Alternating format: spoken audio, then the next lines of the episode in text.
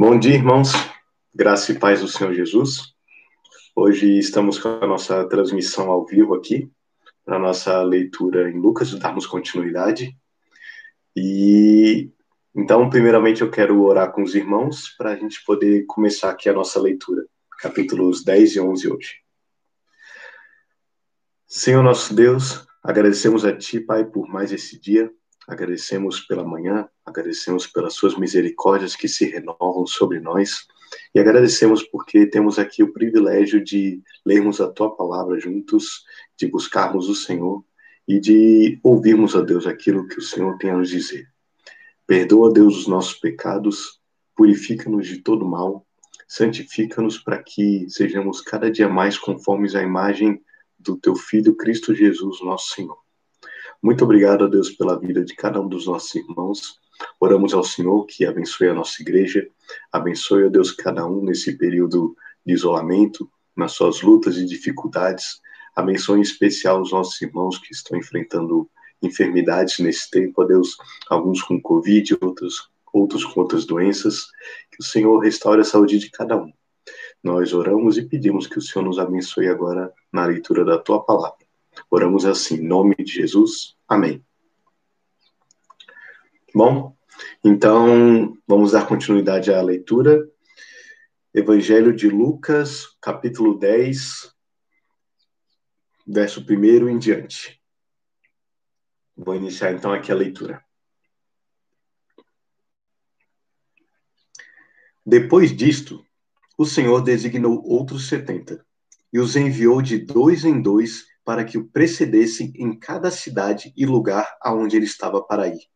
E lhes fez a seguinte advertência: A seara é grande, mas os trabalhadores são poucos. Rogai, pois, ao Senhor da seara que mande trabalhadores para a sua seara. Ide, eis que eu vos envio como cordeiros para o meio de lobos. Não leveis bolsa, nem alforge, nem sandálias, e a ninguém saudeis pelo caminho. Ao entrardes numa casa, dizei antes de tudo: paz seja nesta casa.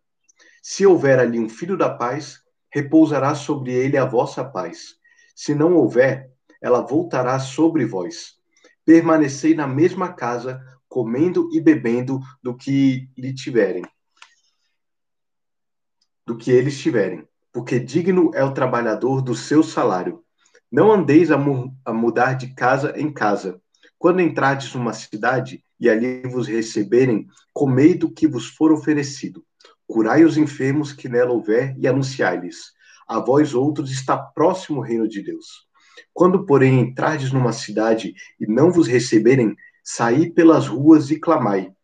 Até o pó da vossa cidade, que se nos pegou aos pés, sacudimos contra vós outros. Não obstante, sabei que está próximo o reino de Deus. Digo-vos que naquele dia haverá menos rigor para Sodoma do que para aquela cidade.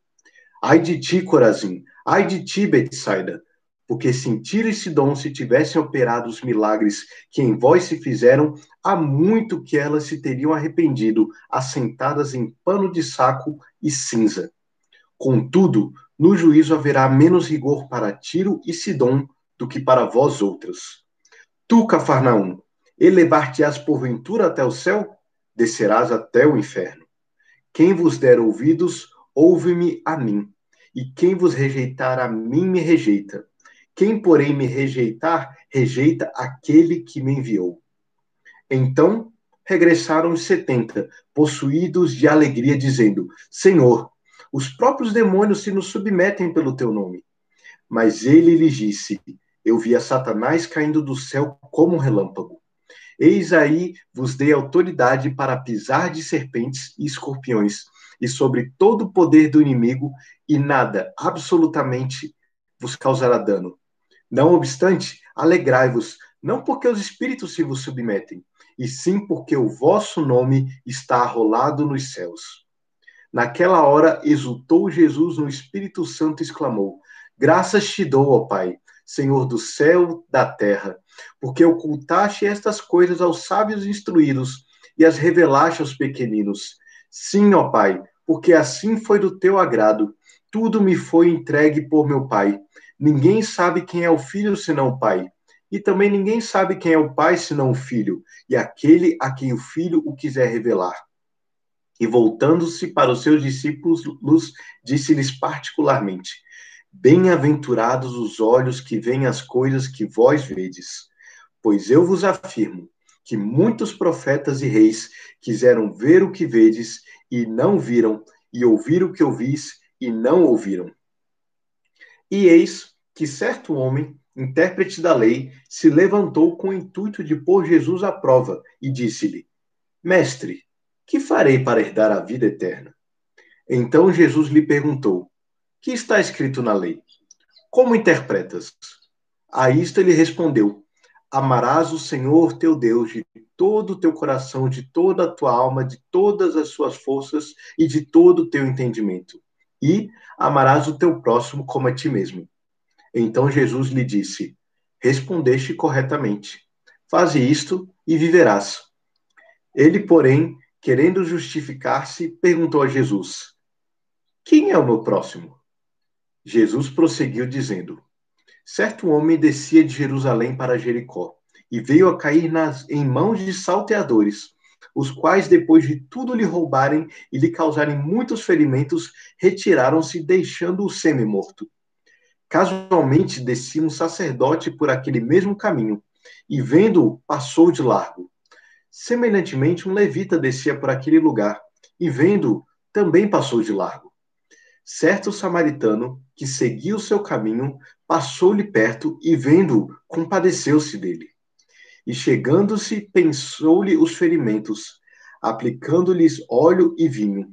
E colocando sobre o seu próprio animal, levou para uma hospedaria e tratou dele.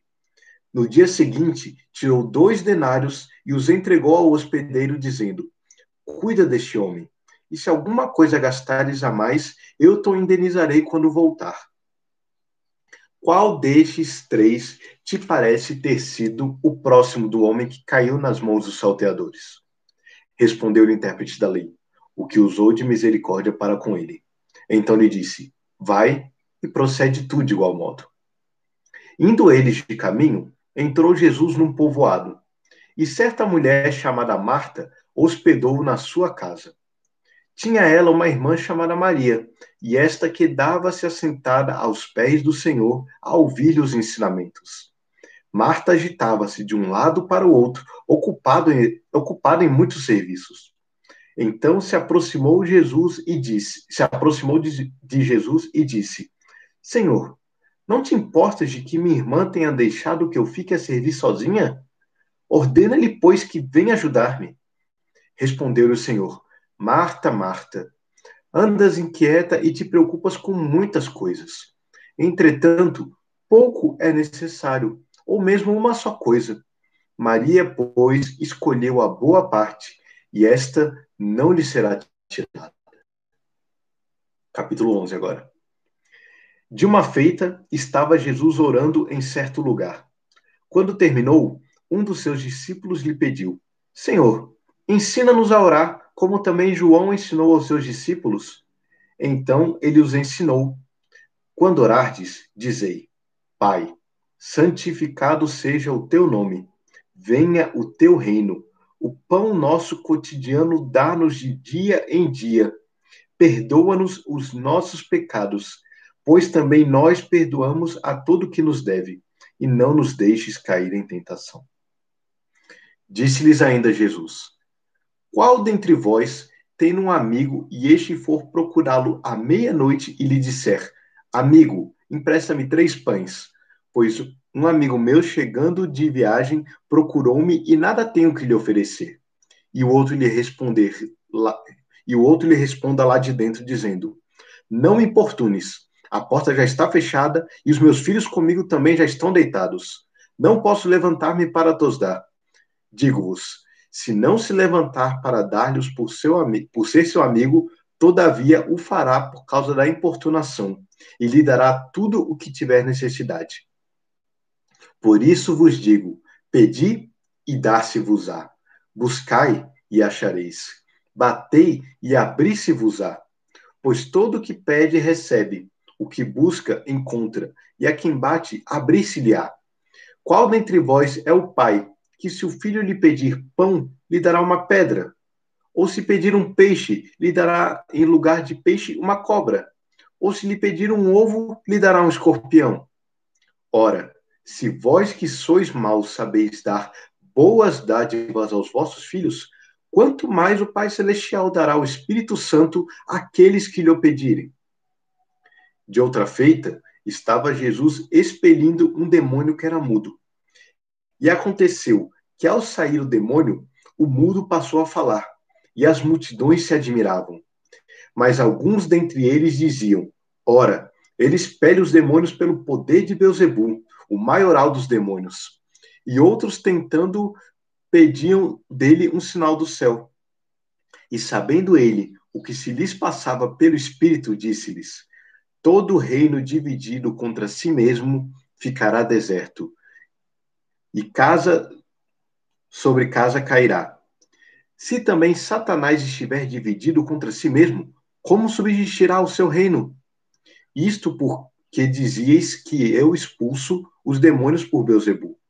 E se eu expulso os demônios por Beuzebu, por quem os, os expulsam vossos filhos? Por isso, eles mesmos serão os vossos juízes. Se, porém, eu expulso os demônios pelo dedo de Deus, certamente é chegado o reino de Deus sobre vós. Quando o valente e bem armado guarda a sua própria casa, fica em segurança todos os seus bens. Sobrevindo, porém, um mais valente do que ele, vence-o, tira-lhe a armadura em que confiava e lhe divide os despojos. Quem não é por mim é contra mim, e quem comigo não ajunta, espalha. Quando o espírito imundo sai do homem, anda por lugares áridos, procurando repouso e não achando, diz: Voltarei para minha casa de onde saí. E tendo voltado, a encontra varrida e ornamentada.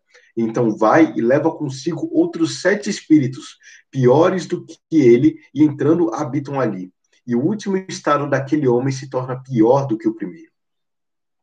Ora, aconteceu que ao dizer Jesus estas palavras, uma mulher que estava entre a multidão exclamou e disse-lhe: Bem-aventurada aquela que te concebeu e os seios que te amamentaram. Ele, porém, respondeu: Antes, bem-aventurados são os que ouvem a palavra de Deus e aguardam. Como afluíssem as multidões, passou Jesus a dizer: Esta é geração perversa.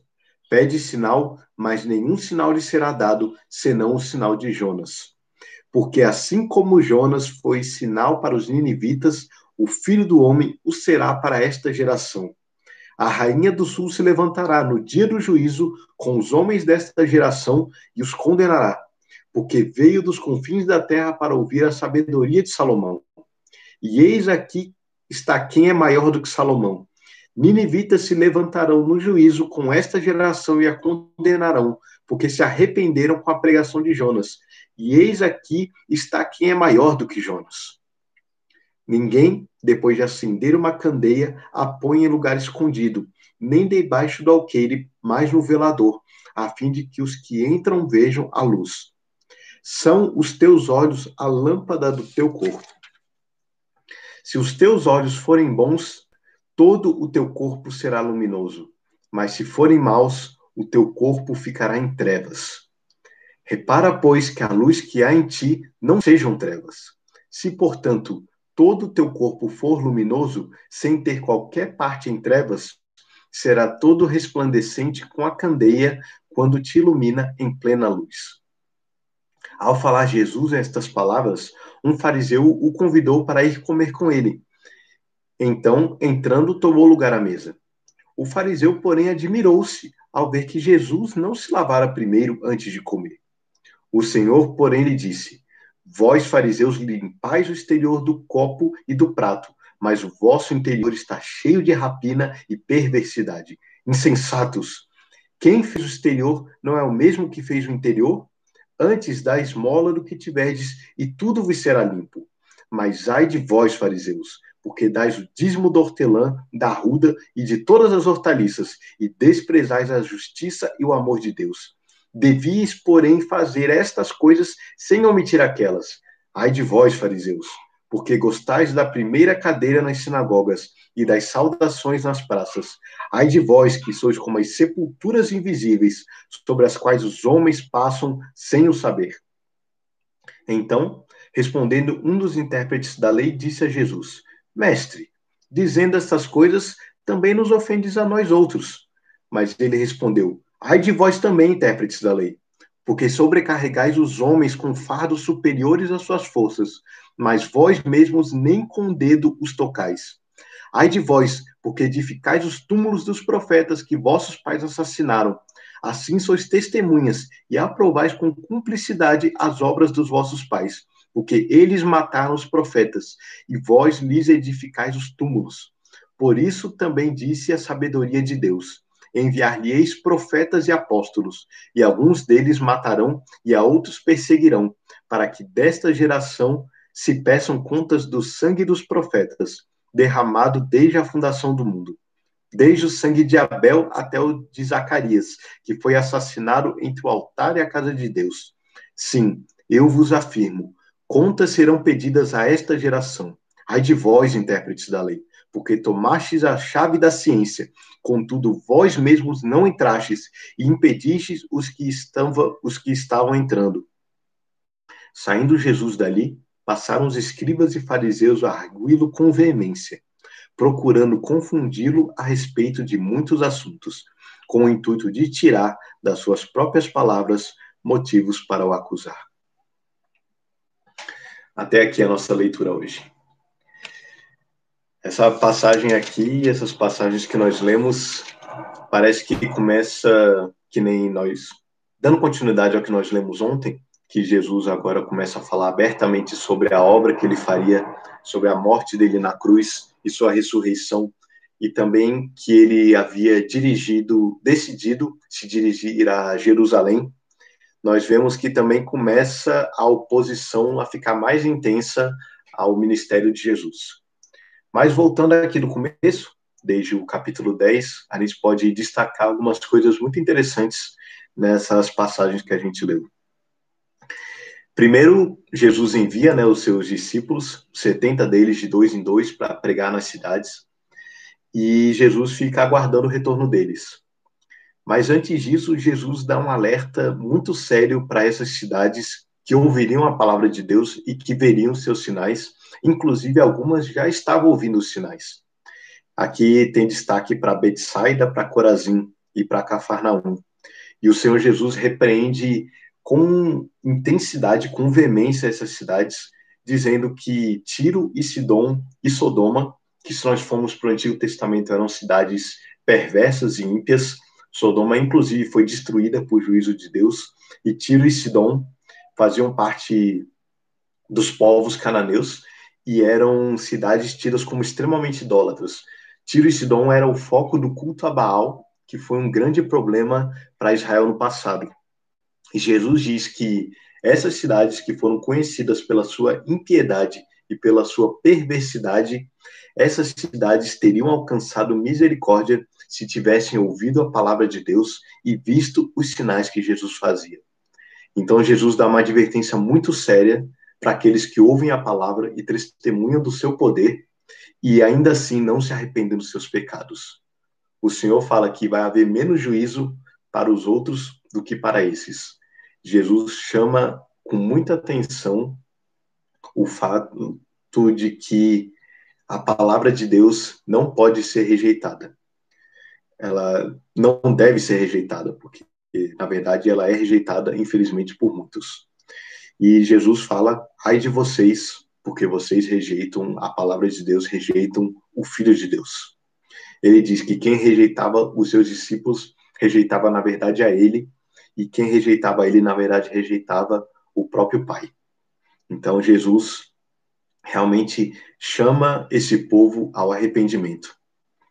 E a gente vai vendo na sequência, quando os discípulos de Jesus voltam, eles voltam realmente admirados, porque eles veem que Jesus concedeu a eles a autoridade até mesmo sobre os demônios. O poder de Jesus era com eles, o poder de Jesus era sobre a vida deles para realmente executarem a obra que Jesus enviou, os enviou a fazer. Isso é interessante para nós também lembrarmos de que a obra que nós fazemos, o nosso dever de evangelizar, de pregar o evangelho, de discipular pessoas, não é feito no nosso poder, mas é feito na autoridade e no poder de Cristo Jesus, nosso Senhor, por intermédio do Espírito Santo. E os discípulos voltaram com muita alegria, muita animação, e Jesus partilha da alegria deles, mas Jesus chama a atenção deles para uma coisa que é deveria alegrar ainda mais o coração deles, que é o verso 20. Não obstante, alegrai-vos, não porque os espíritos se vos submetem, e sim porque o vosso nome está rolado nos céus. Jesus chama a atenção que muito mais do que qualquer manifestação de poder, do que qualquer autoridade que nós exerçamos nesse mundo, nós devemos nos alegrar primeiramente porque o Senhor nos salvou. E ele diz: Antes de tudo, alegrai-vos, porque o vosso nome está rolado nos céus. Essa é a maior bênção que nós podemos ter. Essa é a nossa maior alegria. Não há ministério aqui na terra, não há bênção aqui na terra, não há testemunho do poder de Deus aqui na terra que seja tão grandioso quanto o maior testemunho do seu poder, que é a nossa própria salvação. E esse deve ser o nosso maior motivo de alegria, mais do que qualquer outra coisa que nós possamos testemunhar ou experimentar aqui na terra, é sabermos que nosso nome está nos céus e por isso nós estaremos para sempre com o nosso Senhor. E Jesus continua se alegrando aqui nesse momento, dizendo é, quão bondoso foi Deus por revelar essas coisas aos pequeninos. É, nós sabemos que alguns sábios e instruídos também se convertem ao Senhor, se converteram já naquela época, mas o Senhor fala que aprove a Deus realmente ensinar aos pequeninos. E os próprios sábios se tornam pequeninos diante do conhecimento de Deus. O conhecimento de Deus é algo que realmente nos humilha, porque Deus é muito maior do que qualquer coisa que nós possamos compreender ou explicar. A palavra de Deus revela a Deus e nós, pela palavra de Deus, o conhecemos. Mas esse entendimento nos torna tão pequenos e Jesus se alegra porque nós podemos compreender a Deus. E os pequeninos não precisam ser instruídos para conhecer a Deus, precisa apenas da sua bendita palavra. E Jesus fala: vocês são bem-aventurados, falando para os discípulos e para nós também, porque os profetas no passado quiseram ver o Filho de Deus, quiseram ver o cumprimento das promessas de Deus, quiseram ver o Messias vindo e não puderam ver. E nós temos o testemunho do Senhor Jesus encarnado e da sua obra completa. Nós somos realmente muito bem-aventurados. E seguindo no texto, nós vemos a famosa parábola do bom samaritano, que nós conhecemos bem e que Jesus chama a atenção desse intérprete da lei, esse intérprete da lei que quis pôr Jesus à prova, e esse intérprete da lei, na verdade, estava correto, ele sabia o que deveria ser feito, ele sabia que, primeiramente, deveria amar a Deus e amar ao próximo, e Jesus confirmou o entendimento dele, dos mandamentos de Deus, e como ele tentou, de alguma forma, pegar Jesus, ele ficou sem graça e resolveu tentar mostrar que, na verdade, ele tinha alguma dúvida sobre quem era o próximo. E Jesus conta essa parábola, essa parábola que mais uma vez desafia muitas vezes as nossas aparências e a religiosidade que nós podemos construir na nossa vida.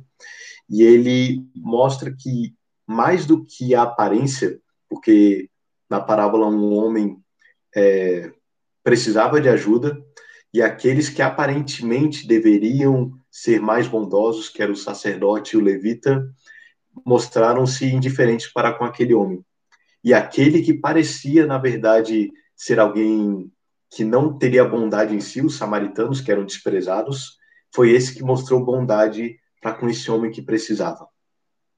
Jesus desafia o entendimento daquela época, daquelas pessoas, e ele desafia também nosso entendimento, mostrando que, mais do que as nossas aparências, importa o nosso coração. E o nosso coração deve ser bondoso para com o próximo deve ser bondoso para com aqueles que precisam. E a gente nem precisa ir muito longe. Muitas vezes na nossa própria casa existe aquele próximo que precisa da nossa ajuda, que precisa do nosso amor, que precisa do nosso cuidado.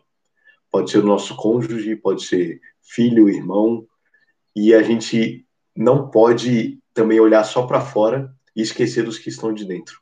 Mas a gente olha para os de dentro, a gente olha para os de fora e a gente precisa agir com misericórdia àquele que precisa. O ensino da parábola é realmente ame o próximo como a ti mesmo, ame o próximo aquele que precisa de você. O seu próximo é aquele que precisa de você. Pode ser o seu familiar, o seu vizinho, o seu irmão em Cristo na igreja e até mesmo pessoas desconhecidas. Podem estar precisando do amor que vem de Deus e que nós transmitimos quando nós amamos. O texto continua e nós vemos Jesus na casa de Marta e Maria. Mais uma vez, Jesus vai aqui confrontando o nosso coração, porque o que Marta estava fazendo não era errado. Ela estava servindo o, a casa, estava servindo o seu hóspede ilustre, porque Jesus era um hóspede ilustre, e ela se incomoda pelo fato da sua irmã não estar ajudando nesse serviço.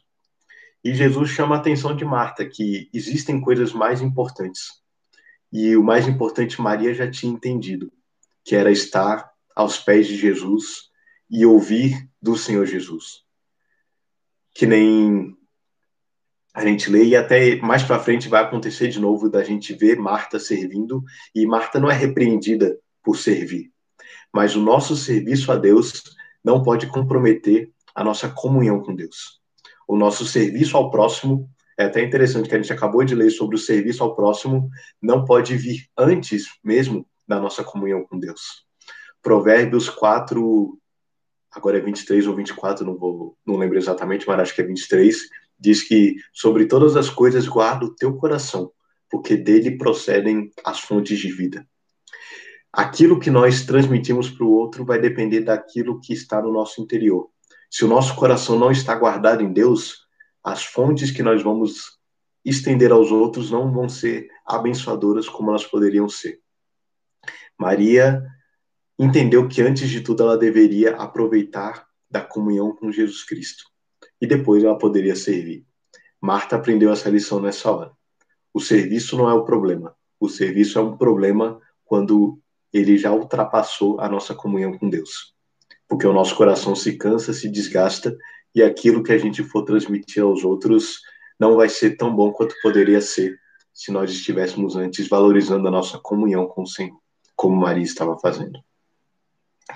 E seguindo aqui, nós vemos que Jesus ensina os seus discípulos a orarem. Aqui a oração dominical, que é semelhante à de Mateus. Na verdade, é só uma variação, mas é a mesma oração.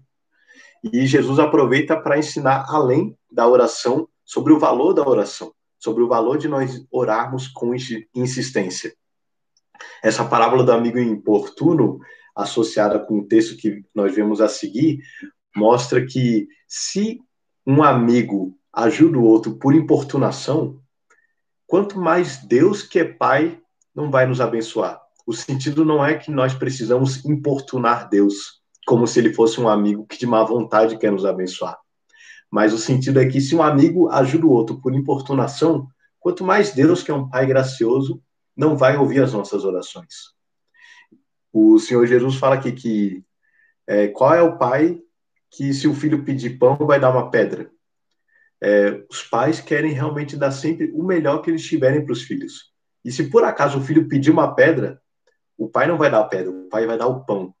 E isso nós podemos também ver de Deus. Nós tantas vezes pedimos coisas erradas, mas o Senhor sabe aquilo que nós realmente precisamos.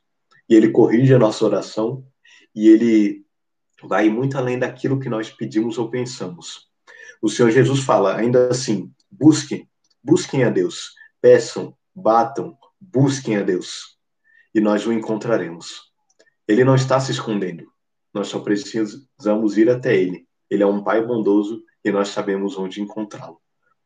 Por meio de Cristo, no poder do Espírito Santo, na Sua palavra, nós encontramos o Senhor que fala conosco. E depois disso, Jesus agora passa a ter vários embates no texto que nós lemos com os fariseus e os intérpretes da lei. Os intérpretes, os fariseus chegavam ao ponto de dizer que Jesus expulsava demônios pelo poder do próprio Satanás.